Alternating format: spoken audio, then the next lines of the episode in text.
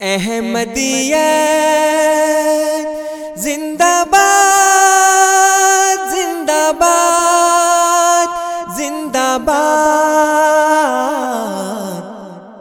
احمدیت زندہ باد احمدیت زندہ باد احمدیت زندہ باد احمدیت زندہ باد احمدیت زندہ باد احمدیت زندہ باد احمدیت زندہ باد احمدیت زندہ باد آج چراغا ہر گھر میں ہے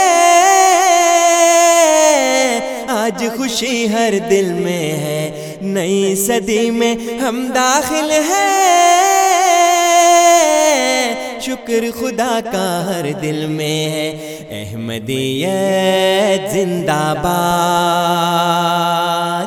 احمدیت زندہ باد۔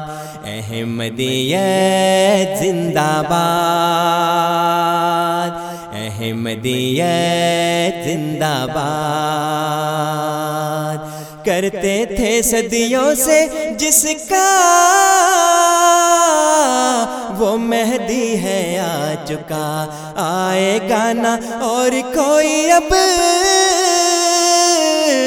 آنے والا چکا۔ احمدیت زندہ باد۔ احمدیت زندہ باد احمدیت زندہ باد احمدیت زندہ باد پرچم ہم اسلام کا ہر دم دنیا میں لہرائیں گے۔ کانٹے چاہے لاکھ بچھا دو۔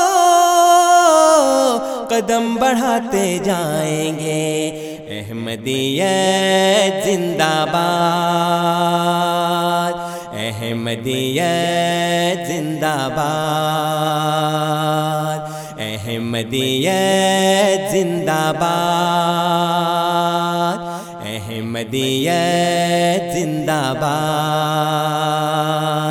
احمدیت زندہ باد احمدیت زندہ باد احمدیت زندہ باد احمدیت زندہ باد احمدیت زندہ باد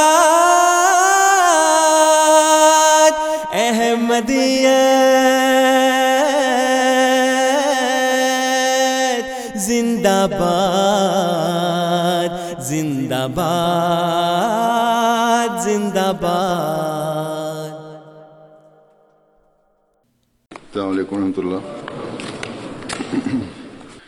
اشهد ان لا اله الا الله وحده لا شريك له واشهد ان محمدا عبده ورسوله.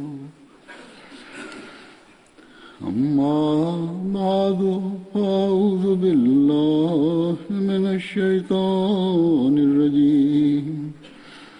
بسم الله الرحمن الرحيم. الحمد لله رب العالمين. الرحمن الرحيم. مالك يوم الدين. إياك نعبد وإياك نستعين. اهدنا الصراط المستقيم. صراط الذين أنعمت عليهم غير المغضوب عليهم ولا الضالين.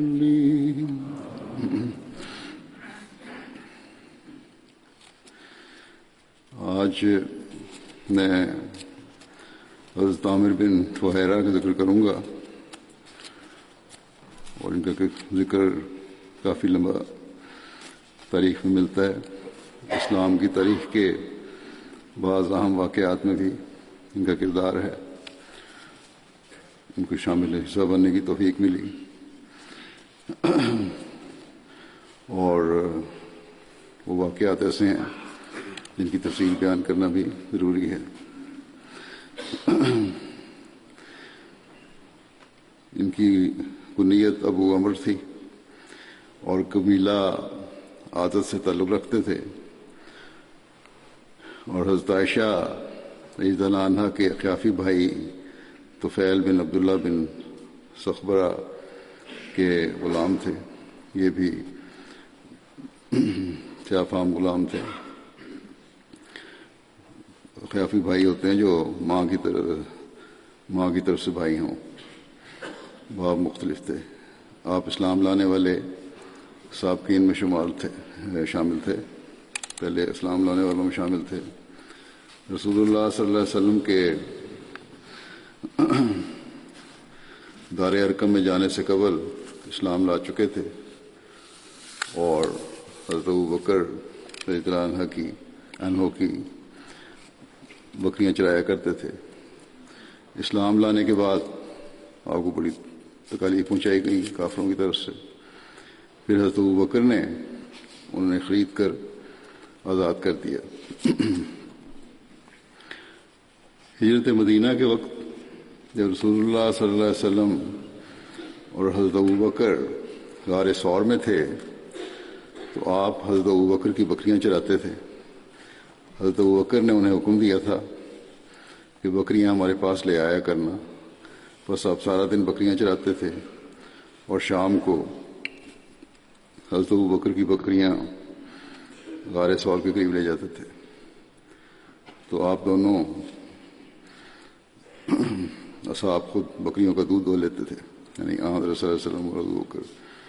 جب عبداللہ بن ابی بکر ان, دو ان دونوں یعنی حضرت صلی اللہ علیہ وسلم اور بکر کے پاس جاتے تھے تو حضرت عامر بن فہرا ان کے پیچھے پیچھے جاتے تھے۔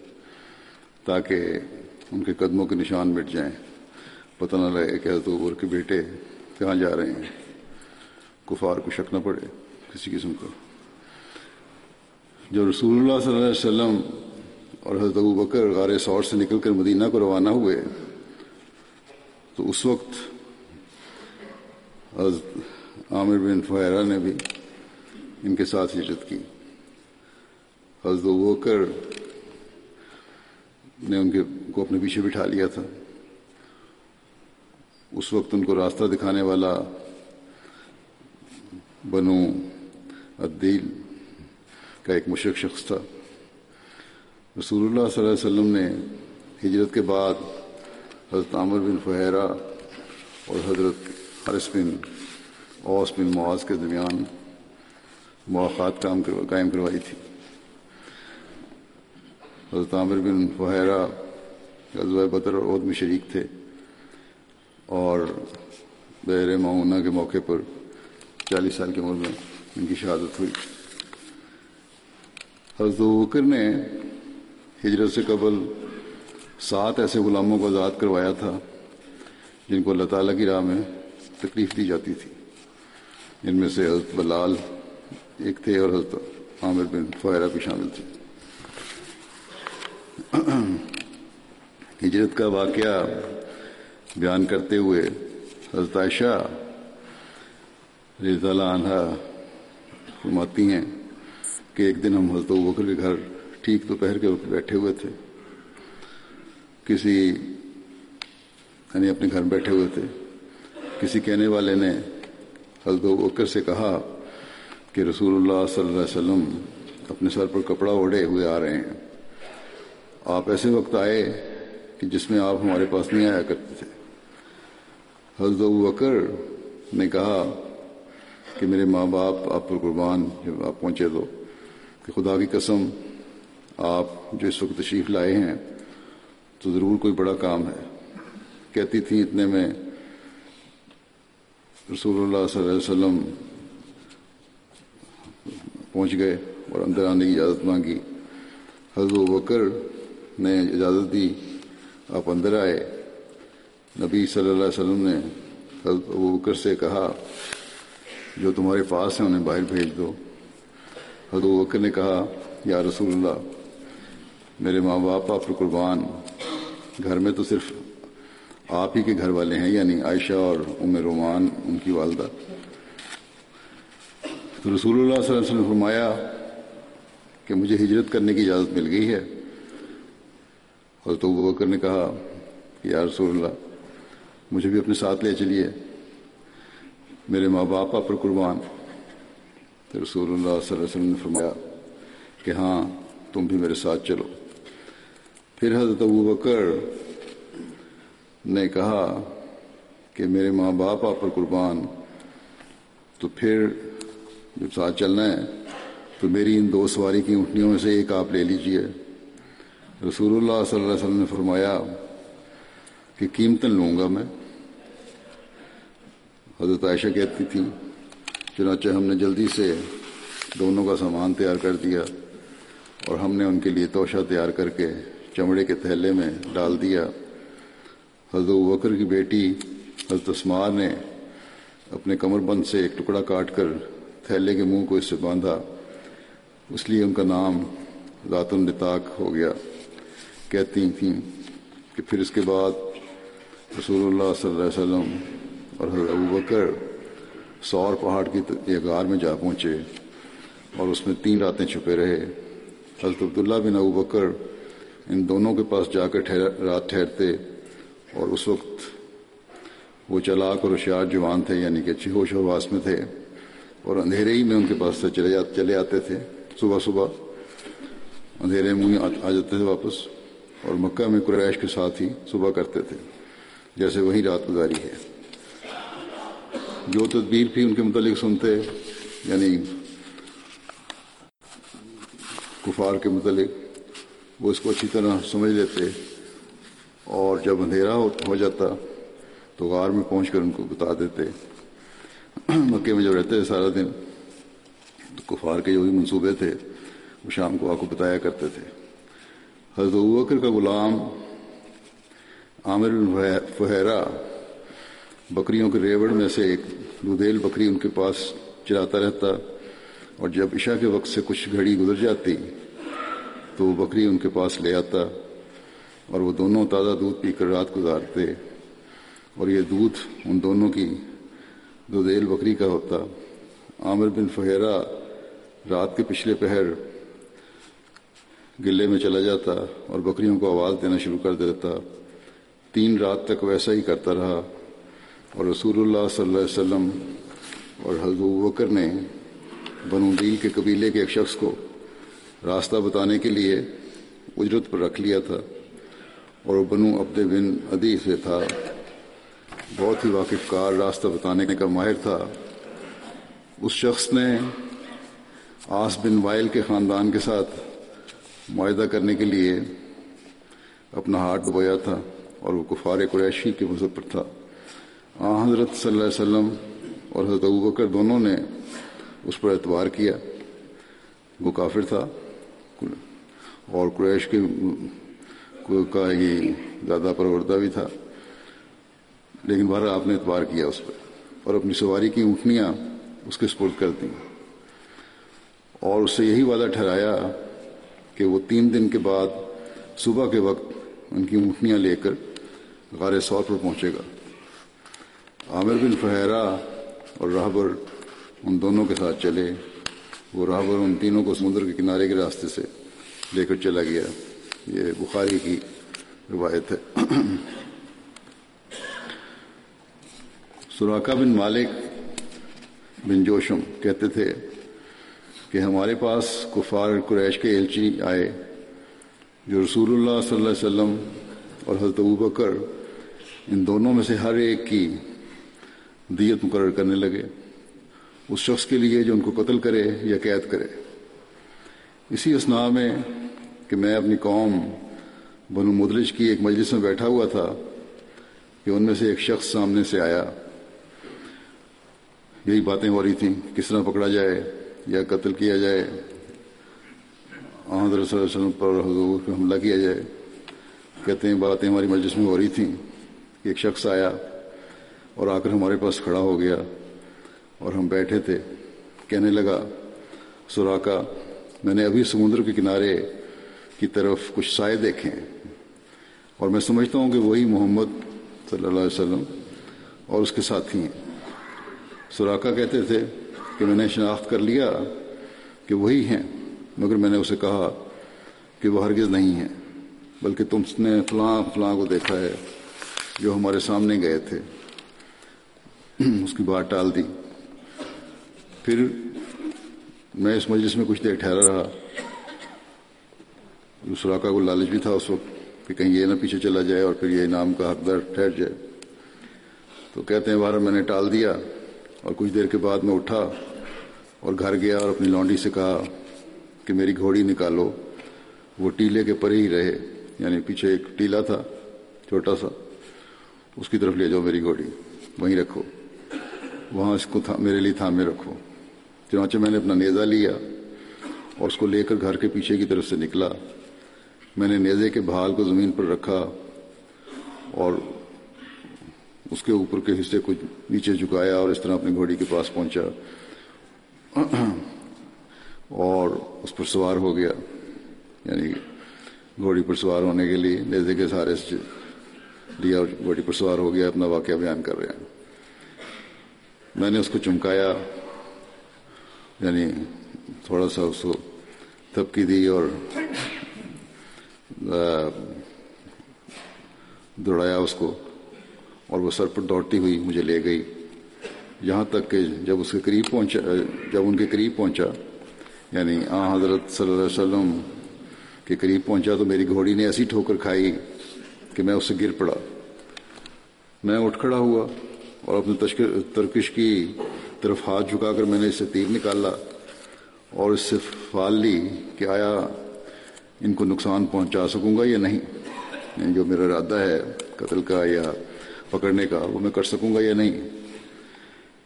کہتا ہے کہ بس وہی نکلا جسے میں ناپسند کرتا تھا یعنی فال میرے خلاف نکلی، یہی کہ میں نہیں پکڑ سکتا۔ کہتا ہے، میں پھر اپنی گھوڑی پر سوار ہو گیا اور پانسے کے خلاف عمل کیا، جو جو بھی فال نکلی تھی اس کے خلاف عمل کیا۔ گھوڑی پھر سر پر دوڑتے ہوئے مجھے لیے جا رہی تھی۔ اور اتنا نزدیک ہو گیا کہ میں نے رسول اللہ صلی اللہ علیہ وسلم کو قرآن پڑھتے سن لیا۔ آپ صلی اللہ علیہ وسلم ادھر ادھر نہیں دیکھتے تھے اور حضرت ابو بکر کثرت سے مڑ مڑ کر دیکھتے تھے۔ میری گھوڑی کی اگلی ٹانگیں زمین میں گھٹنوں تک دھس گئیں۔ تھوڑی دیر بعد کیا ہوا جب میں قریب پہنچا تو گھوڑی کی ٹانگیں جو ہیں وہ ریت میں دھس گئیں اور میں گر پڑا۔ پھر میں نے گھوڑی کو ڈانٹا اور اٹھ کھڑا ہوا۔ وہ اپنی ٹانگیں زمین سے نکال نہ سکتی تھی۔ آخر جب وہ سیدھی کھڑی ہوئی اور بڑا زور لگا کر جب سیدھی کھڑی ہوئی تو اس کی دونوں ٹانگوں سے گرد اٹھ کر فضا میں دھوئیں کی طرح پھیل گئی۔ اتنی ہنسی ہوئی تھی کہ نکالتے ہی زور لگایا تو مٹی جو باہر نکلی وہ اتنی زیادہ تھی کہ لگتا تھا کہ کباڑ چھا گیا۔ کہتی ہیں، اب میں نے، کہتے ہیں کہ اب میں نے دوبارہ تیروں سے پھال لی تو وہی نکلا جسے میں ناپسند کرتا تھا۔ یعنی وہ جو میں چاہتا تھا اس کے خلاف فال نکلی یعنی کہ میں حضرت صلی اللہ علیہ وسلم پر قابو نہیں پا سکتا۔ تب میں نے انہیں آواز دی کہ تم امن میں ہو۔ میں نے آواز دے کے کہا حضرت صلی اللہ علیہ وسلم کو کہ اب آپ امن میں ہیں اور وہ پھر ٹھہر گئے۔ یعنی اب میرا کوئی ارادہ نہیں، بدنیت نہیں ہے میری۔ آپ اپنی گھوڑی پر سوار ہو کر کہتے ہیں، آپ، میں اپنی گھوڑی پر سوار ہو کر ان کے پاس آیا۔ جب یہ نیت ٹھیک ہو گئی تو گھوڑی بھی چڑھ چل پڑی اور احمد وسلم کے پاس پہنچی۔ یا وہ لوگ بھی کچھ دیر پیچھے آئے یا ٹھہر گئے۔ کہتے ہیں کہ ان تک پہنچنے میں جو روکیں تھیں، مجھے پیش آئیں۔ ان کو دیکھ کر میرے دل میں یہ خیال آیا کہ ضرور رسول اللہ صلی اللہ علیہ وسلم کا ہی بول بالا ہوگا۔ میں نے آ، حضرت صلی اللہ علیہ وسلم سے کہا کہ آپ کی قوم نے آپ کے متعلق دیت مقرر کی ہے اور میں نے ان کو وہ سب چیزیں بتائیں۔ جو کچھ کے لوگ ان سے کرنے کا ارادہ رکھتے تھے یعنی جو بھی بد ارادے تھے، کفار کے، اس کی ساری تفصیل بتا دی۔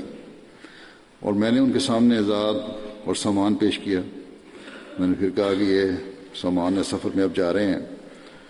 تو سفر کا کھانے پینے کا کچھ سامان پیش کیا، مگر انہوں نے مجھ سے نہ لیا۔ آپ صلی اللہ علیہ وسلم نے انکار کر دیا کہ نہیں، ضرورت نہیں ہمیں۔ اور نہ ہی مجھ سے کوئی اور فرمائش کی، سوائے اس کے کہ آ حضرت صلی اللہ علیہ وسلم نے یہ کہا کہ ہمارے سفر کے متعلق حال پوشیدہ رکھنا۔ یعنی کسی کو بتانا نہ کہ کس راستے سے ہم جا رہے ہیں۔ کہتا ہے کہ میں نے آ حضرت صلی اللہ علیہ وسلم سے درخواست کی کہ آپ میرے لیے امن کی ایک تحریر لکھ دیں۔ آپ صلی اللہ علیہ وسلم نے عامر بن فہیرہ سے فرمایا، یہی جو حفیع غلام تھے اور آزاد تھے اب تو اور وسلم کے ساتھ سفر کر رہے تھے کہ اور اس نے یہی تحریر لکھ دو اور اس نے چمڑے کے ایک ٹکڑے پر لکھ دیا۔ اس کے بعد رسول اللہ صلی اللہ علیہ وسلم روانہ ہو گئے۔ ابن شعب کی روایت ہے کہ قربہ بن زبیر نے مجھے بتایا کہ رسول اللہ صلی اللہ علیہ وسلم راستہ میں حضرت زبیر سے ملے۔ جو مسلمانوں کے قافلے کے ساتھ شامل شام سے تجارت کر کے واپس آ رہے تھے۔ حضرت زبیر نے رسول اللہ صلی اللہ علیہ وسلم اور حضرت ابو بکر کو سفید کپڑے پہنائے اور مدینے میں مسلمانوں نے سن لیا کہ رسول اللہ صلی اللہ علیہ وسلم مکہ سے نکل پڑے ہیں۔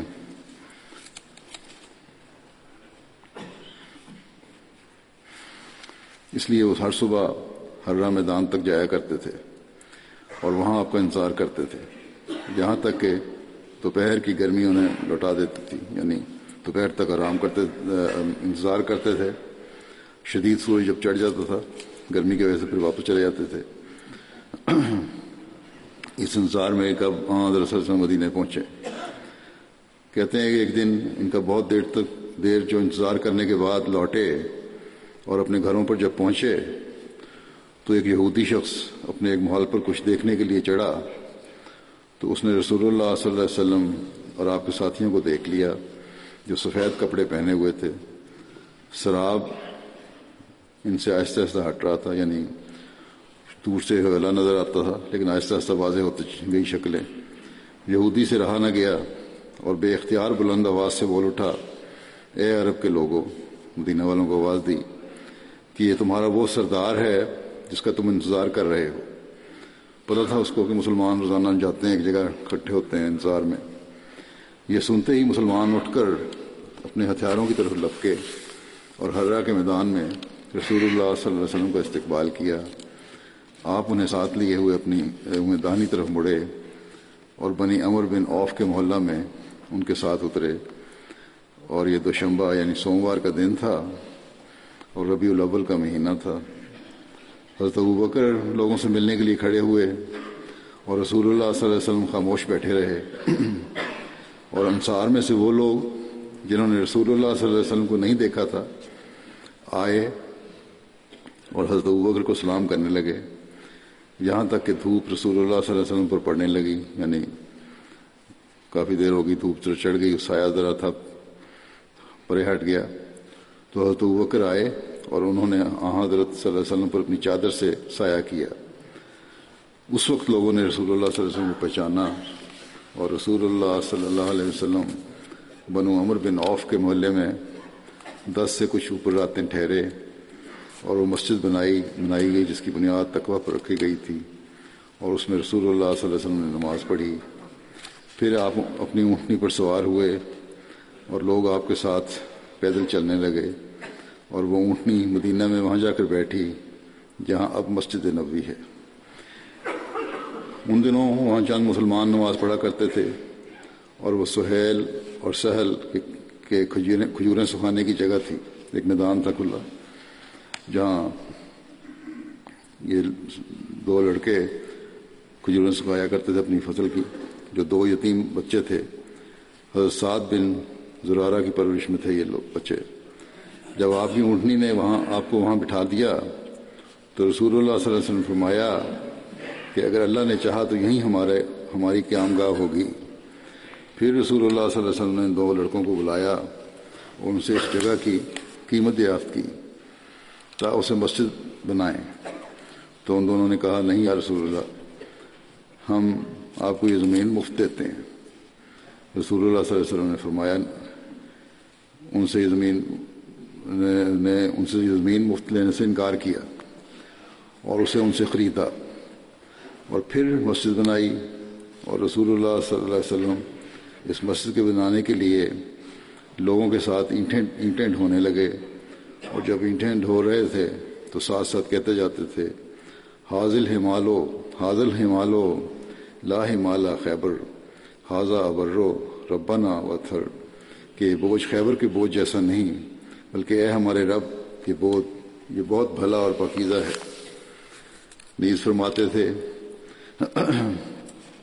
اللہ ان الجرا اجر الآخرہ فرحم الانصارہ والمہاجرہ کہ اے اللہ، اصل ثواب تو آخرت کا ثواب ہے، اس لیے تو انصار اور مہاجرین پر رحم فرما۔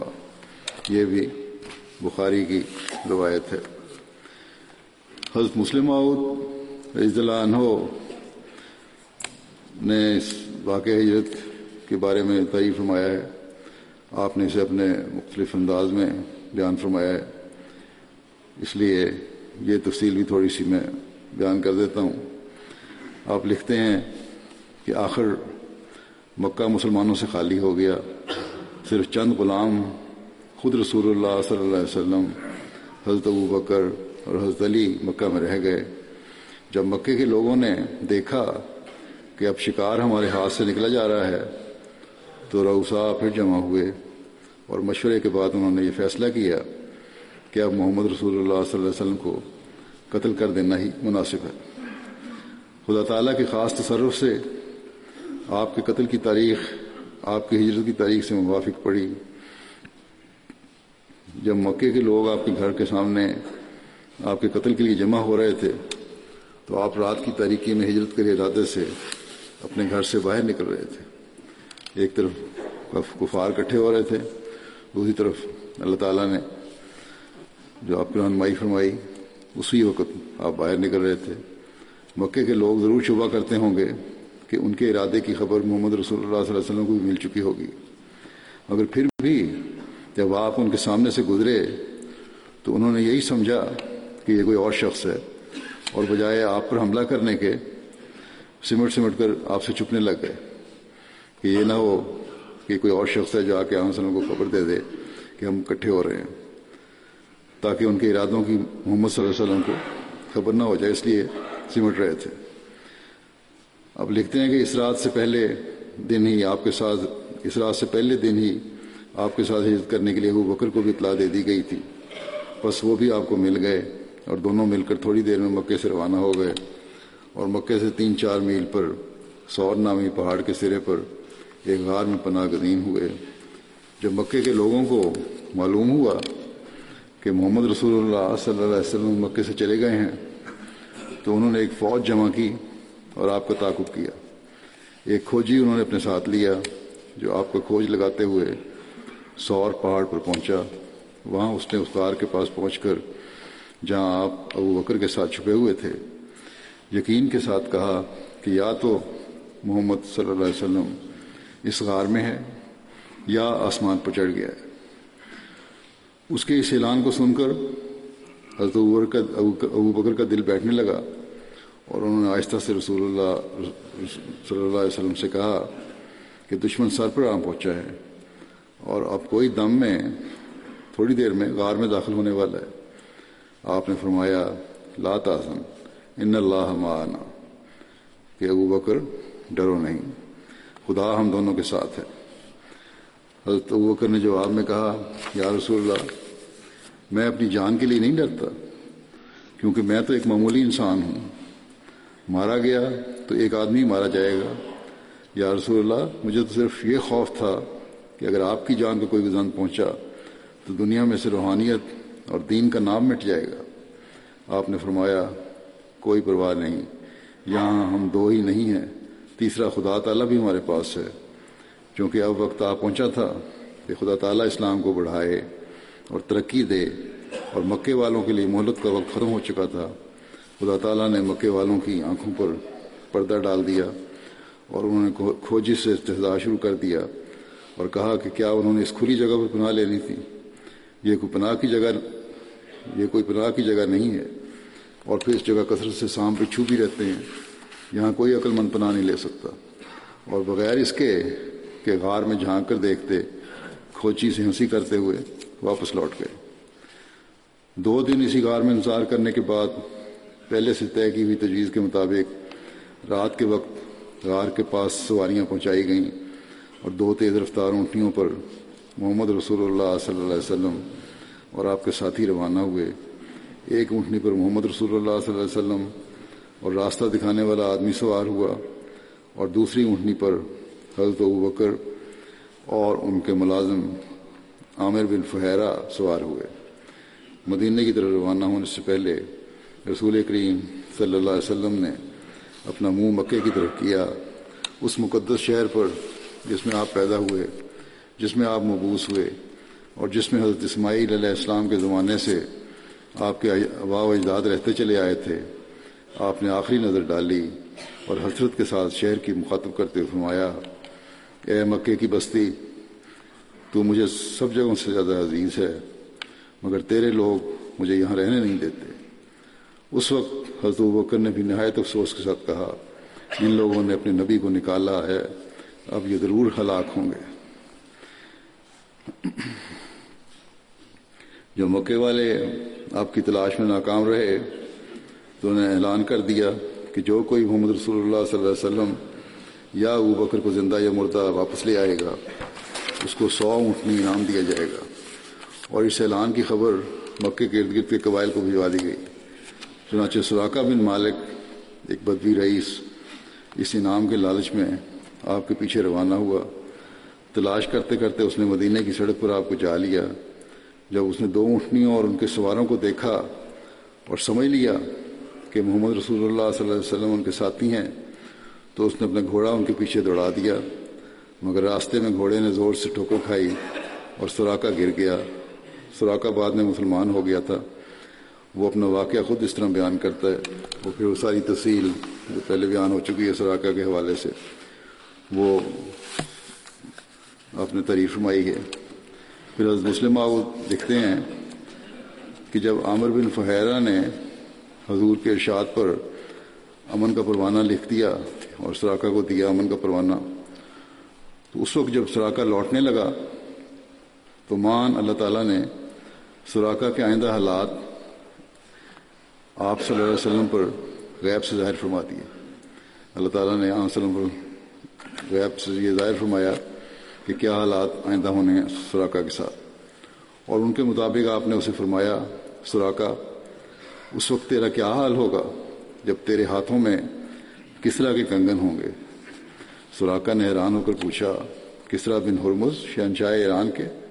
آپ نے فرمایا ہاں آپ کی پیش گوئی کوئی سولہ سترہ سال کے بعد جا کر لفظ پر لفظ پوری ہوئی۔ سراکہ مسلمان ہو کر مدینے آ گیا۔ رسول کریم صلی اللہ علیہ وسلم کی وفات کے بعد پہلے حضرت ابو بکر، پھر حضرت عمر خلیفہ ہوئے۔ اسلام کی بڑھتی ہوئی شان کو دیکھ کر ایرانیوں نے مسلمانوں پر حملے شروع کر دیے۔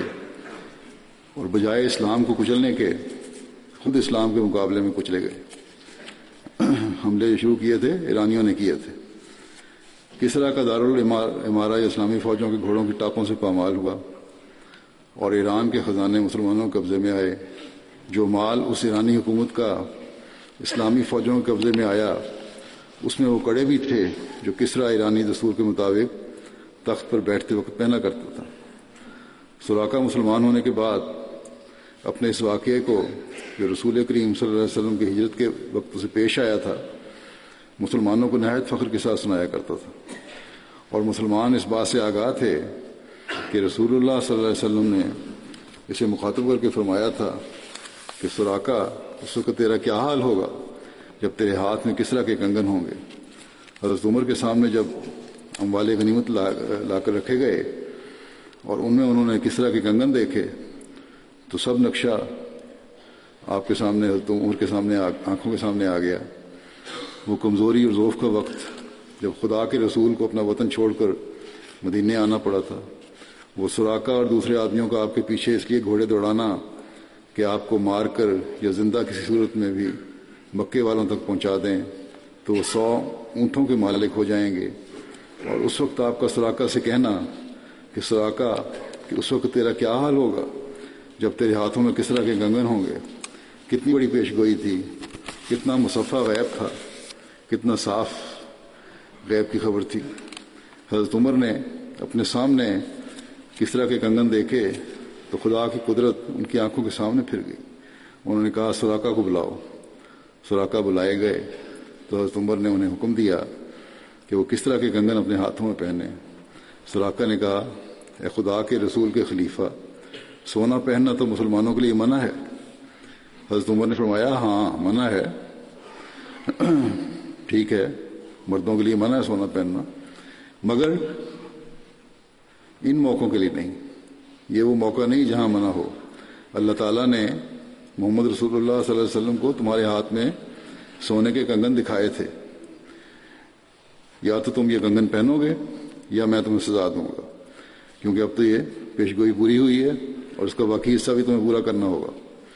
سوراخا کا اعتراض محض شریعت کے مسئلے کی وجہ سے تھا۔ ورنہ وہ خود بھی رسول اللہ صلی اللہ علیہ وسلم کی پیشگوئی کو پورا ہوتے دیکھنے کا خواہش مند تھا۔ سوراخا نے وہ کنگن اپنے ہاتھ میں پہن لیے اور مسلمانوں نے اس عظیم شان پیشگوئی کو پورا ہوتے اپنی آنکھوں سے دیکھا۔ بعض کتب کے مطابق سوراخا بن مالک کو کس طرح کے کنگن پہنائے جانے والے الفاظ آپ نے ہجرت کے موقع پر نہیں فرمائے تھے، بلکہ جس وقت نبی کریم صلی اللہ علیہ وسلم ہونے اور طائف سے واپس تشریف لا رہے تھے تو جیرانہ کے مقام پر، لیکن عموماً روایت یہی ہے جو پہلے بیان ہو چکی ہے۔ کہ ہجرت کے موقع پر ہی کہا تھا جیسا کہ حضرت مسلم معود اطلاع نے لکھا ہے۔ جب عامر بن فہرا ہجرت کر کے مدینہ آئے تو وہاں آ کر بیمار ہو گئے۔ رسول اللہ صلی اللہ علیہ وسلم نے دعا کی تو آپ تندرست ہو گئے تھے۔ حضرت عائشہ بیان کرتی ہیں کہ جب رسول اللہ صلی اللہ علیہ وسلم مدینہ ہجرت کر کے آئے تو آپ کے بعض صحابہ بیمار ہو گئے۔ حضرت ابو بکر، حضرت عامر بن فہرا حضرت بلال بھی بیمار ہو گئے۔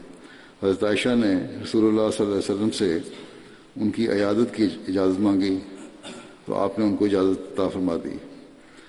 حضرت عائشہ نے حضرت ابو بکر سے پوچھا کہ آپ کا کیا حال ہے؟ تو انہوں نے جواب میں یہ شعر پڑھا، کلو کلمر مصبہ ہوں فی آل والموت ادنا من شرا کے نالے کہ ہر شخص جب اپنے گھر میں صبح کو اٹھتا ہے تو اسے صبح بخیر کہا جاتا ہے۔ بحالی کے موت اس کے، اس کی جوتی کی تسمے سے بھی نزدیک تر ہوتی ہے۔ نہیں یعنی کہ ایسی حالت نہیں ہوتا ہے وہ جب سو کے اٹھتا ہے۔ تو موت تو آنی آنی ایک دن۔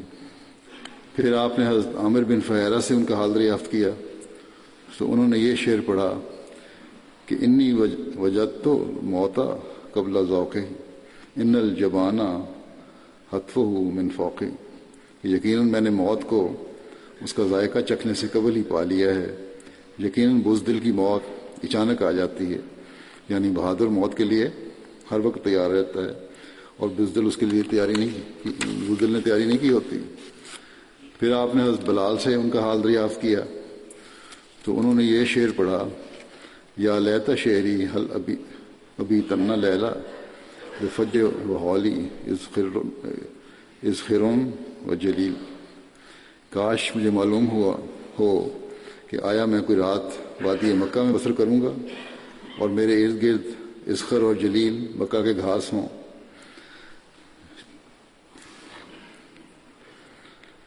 کہ پھر آپ نبی کریم صلی اللہ علیہ وسلم کے پاس آئیں اور آپ کو نصاب کے کال بتائے۔ بتایا کہ حضور بکر نے یہ کہا، عامر بفیر نے یہ کہا، حضرت بلال نے یہ کہا۔ تو آن حضرت صلی اللہ علیہ وسلم نے آسمان کی طرف دیکھا اور دعا فرمائی اللہ حبب الین المدینہ کما حببتا الین مکہ تھا و اشدہ اللہ بارک لنا فی سائق سائحہ و فی مدحہ ونکل و باہا مایا مایا. آ اے اللہ، مدینے کو ہمیں ایسا ہی پیارا بنا دے جیسا تو نے مکے کو ہمارے لیے محبوب بنایا تھا یا اس سے بھی بڑھ کر۔ اے اللہ ہمارے لیے اس اس کے سا میں اور اس کے مد میں یہ جو چیز وزن کے پیمانے ہیں، برکت ڈال دے اور مدینہ کو ہمارے لیے صحت بخش مقام بنا دے اور اس کی وبا کو ماہیا مقام کی طرف منتقل کر دے یعنی تو ہم سے دور لے جا۔ حضرت عامر بن فہرا بیر معونہ کے واقعہ میں شہید ہوئے تھے، جب وہ لوگ بیر معونہ میں قتل کیے گئے۔ اور عمر بن امیہ زمری قید کیے گئے، تو عامر بن توفیل نے ان سے پوچھا، یہ کون ہے؟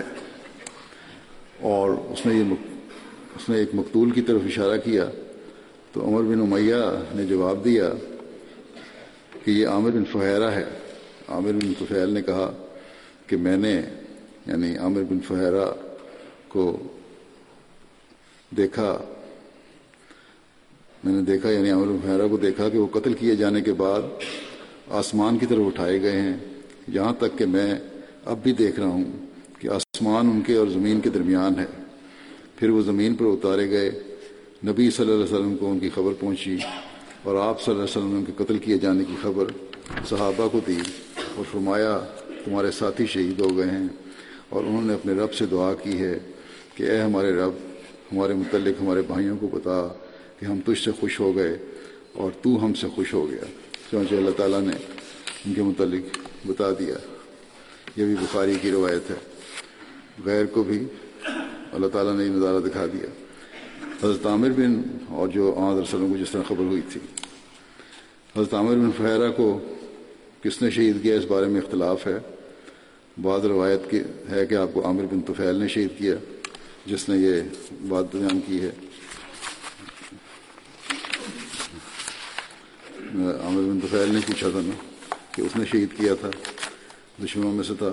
اور جبکہ دوسری روایت سے معلوم ہوتا ہے کہ اب کو جبار بن سلمی نے شہید کیا تھا۔ بہرحال، بیر معمونہ کے وقت یہ شہید ہوئے تھے۔ حضرت مسلم معود حضرت عامر بن فہرا کے اس واقعہ کا، شہادت کے واقعہ کا ذکر کرتے ہوئے لکھتے ہیں کہ چنانچہ دیکھ لو، اسلام نے تلوار کے زور سے فتح نہیں پائی، بلکہ اسلام نے اس اعلیٰ تعلیم کے ذریعے فتح پائی ہے جو دلوں میں اتر جاتی تھی اور اخلاق میں ایک اعلیٰ درجے کا تغیر تغیر پیدا کر دیتی تھی۔ ایک صحابی کہتے ہیں کہ میرے مسلمان ہونے کی وجہ محض یہ ہوئی کہ میں اس قوم میں مہمان ٹھہرا ہوا تھا جس نے غداری کرتے ہوئے مسلمانوں کے ستر کاری شہید کر دیے تھے۔ جب انہوں نے مسلمانوں پر حملہ کیا، کچھ تو اونچے ٹیلے پر چڑھ گئے اور کچھ ان کے مقابلے میں کھڑے رہے۔ چونکہ دشمن بہت بڑی تعداد میں تھا اور مسلمان بہت تھوڑے تھے اور وہ بھی نہیں تھے اور بے سر و سامان۔ اس لیے انہوں نے ایک ایک کر کے تمام مسلمانوں کو شہید کر دیا۔ آخر میں صرف ایک صحابی رہ گئے جو ہجرت میں رسول کریم صلی اللہ علیہ وسلم کے ساتھ شریک تھے اور حضرت بکر عنہ کے آزاد کردہ غلام تھے۔ ان کا نام عامر بن فہرا تھا۔ بہت سے لوگوں نے مل کر ان کو پکڑ لیا اور ایک شخص نے زور سے نیزا ان کے سینے میں مارا۔ نیزے کا لگنا تھا کہ ان کی زبان سے بے اختیار یہ فکرہ نکلا کہ فوز تو اور رب الکعبہ کہ کعبہ کے رب کی قسم میں کامیاب ہو گیا۔ جب میں نے ان کی زبان سے فکرہ سنا یعنی وہی جو بعد میں مسلمان ہو گئے تھے، صحابی ان کے ساتھیوں میں سے حملہ کرنے والوں کے، کہتے ہیں کہ جب میں نے ان کی زبان سے فکرہ سنا تو میں حیران ہوا اور میں نے کہا، یہ شخص اپنے رشتہ داروں سے دور اپنے بیوی بچوں سے دور، اتنی بڑی مصیبت میں مبتلا ہوا اور نیزا اس کے سینے میں مارا گیا۔ مگر اس نے مرتے ہوئے اگر کچھ کہا تو صرف یہ کہ کعبہ کے رب کی قسم میں کامیاب ہو گیا۔ کیا یہ شخص پاگل تو نہیں؟ چنانچہ میں نے بعض اور لوگوں سے پوچھا، یہ کیا بات ہے؟ اور اس کے منہ سے ایسا فکرہ کیوں نکلا؟ انہوں نے کہا کہ تم نہیں جانتے، یہ مسلمان لوگ واقعی میں پاگل ہیں۔ جب یہ خدا تعالیٰ کی راہ میں مرتے ہیں تو سمجھتے ہیں کہ خدا تعالیٰ ان سے راضی ہو گیا۔ اور انہوں نے کامیابی حاصل کر لی۔ یہ کہتے ہیں کہ میری طبیعت پر اس کا اتنا اثر ہوا کہ میں نے فیصلہ کر لیا کہ میں ان لوگوں کا مرکز جا کر دیکھوں گا اور خود ان لوگوں کے مذہب کا مطالعہ کروں گا۔ چنانچہ میں مدینہ پہنچا اور مسلمان ہو گیا۔ صحابہ کہتے ہیں کہ اس واقعہ کا ایک ایک کا کہ ایک شخص کے سینے میں نیزا مارا جاتا ہے اور وطن سے کوسوں دور ہے، اس کا کوئی عزیز اور رشتہ دار اس کے پاس نہیں۔ اور اس کی زبان سے یہ نکلتا ہے کہ فستو اور رب الکعبہ، اس کی طبیعت پر اتنا اثر تھا۔ جب یہ شخص جو مسلمان ہوا تھا بعد میں، اس حملے کے بعد کہ جب وہ یہ واقعہ سنایا کرتا اور فست اور اب الکعبہ کے الفاظ پر پہنچتا، تو اس واقعے کی حیبت کی وجہ سے یکدم اس کا جسم کانپنے لگ جاتا اور آنکھوں سے آنسو رواں ہو جاتے تھے۔ تو مسلمان لکھتے ہیں تو اسلام اپنی خوبیوں کی وجہ سے پھیلا ہے، زور سے نہیں۔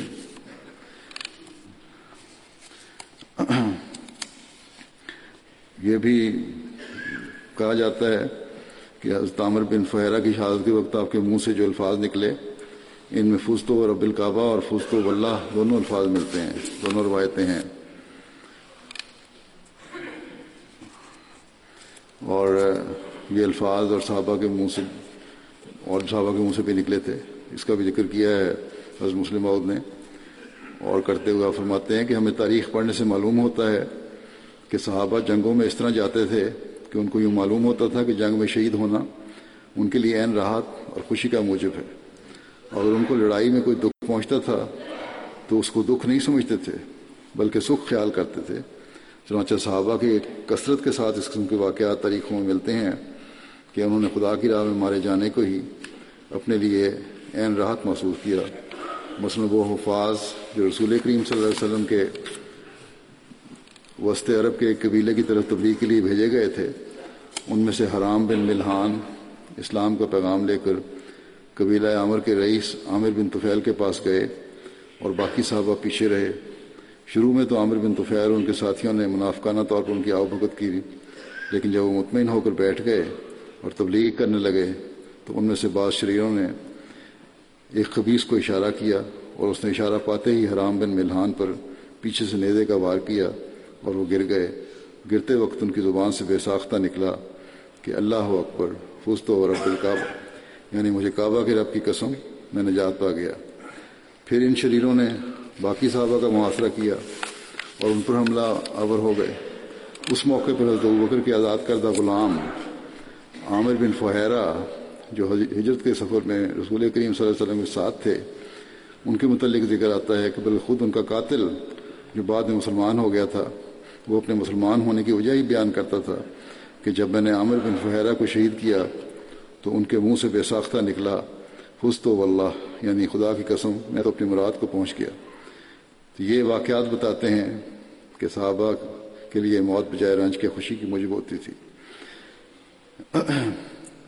بس بڑے خوش قسمت تھے وہ لوگ، اور خاص طور پہ عامر بن فہرہ جن کو حضرت بکر کی خدمت کا ہی موقع ملا۔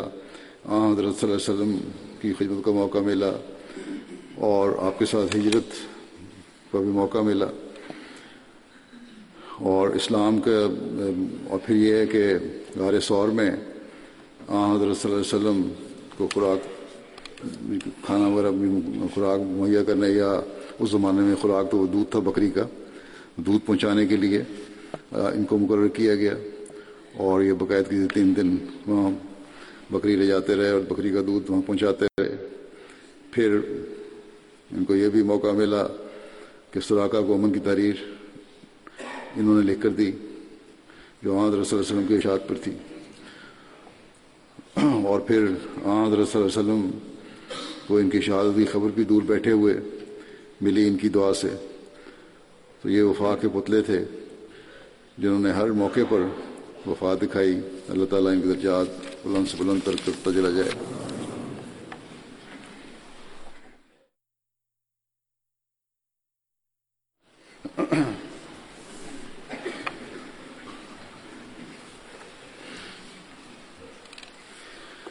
الحمد لله الحمد لله نحمده ونستعينه ونستغفره ونتوكل عليه ونعوذ بالله من شرور أنفسنا ومن سيئات أعمالنا من يهده الله فلا مضل له ومن يضلل فلا هادي له ونشهد أن لا إله إلا الله ونشهد أن محمدا عبده ورسوله عباد الله رحمكم الله إن الله يأمر بالعدل والإحسان وإيتاء ذي القربى وينهى عن الفحشاء والمنكر والبغي يعظكم لعلكم تذكرون اذكروا الله يذكركم وادعوه يستجب لكم ولذكر الله أكبر احمدیت زندہ باد زندہ باد زندہ باد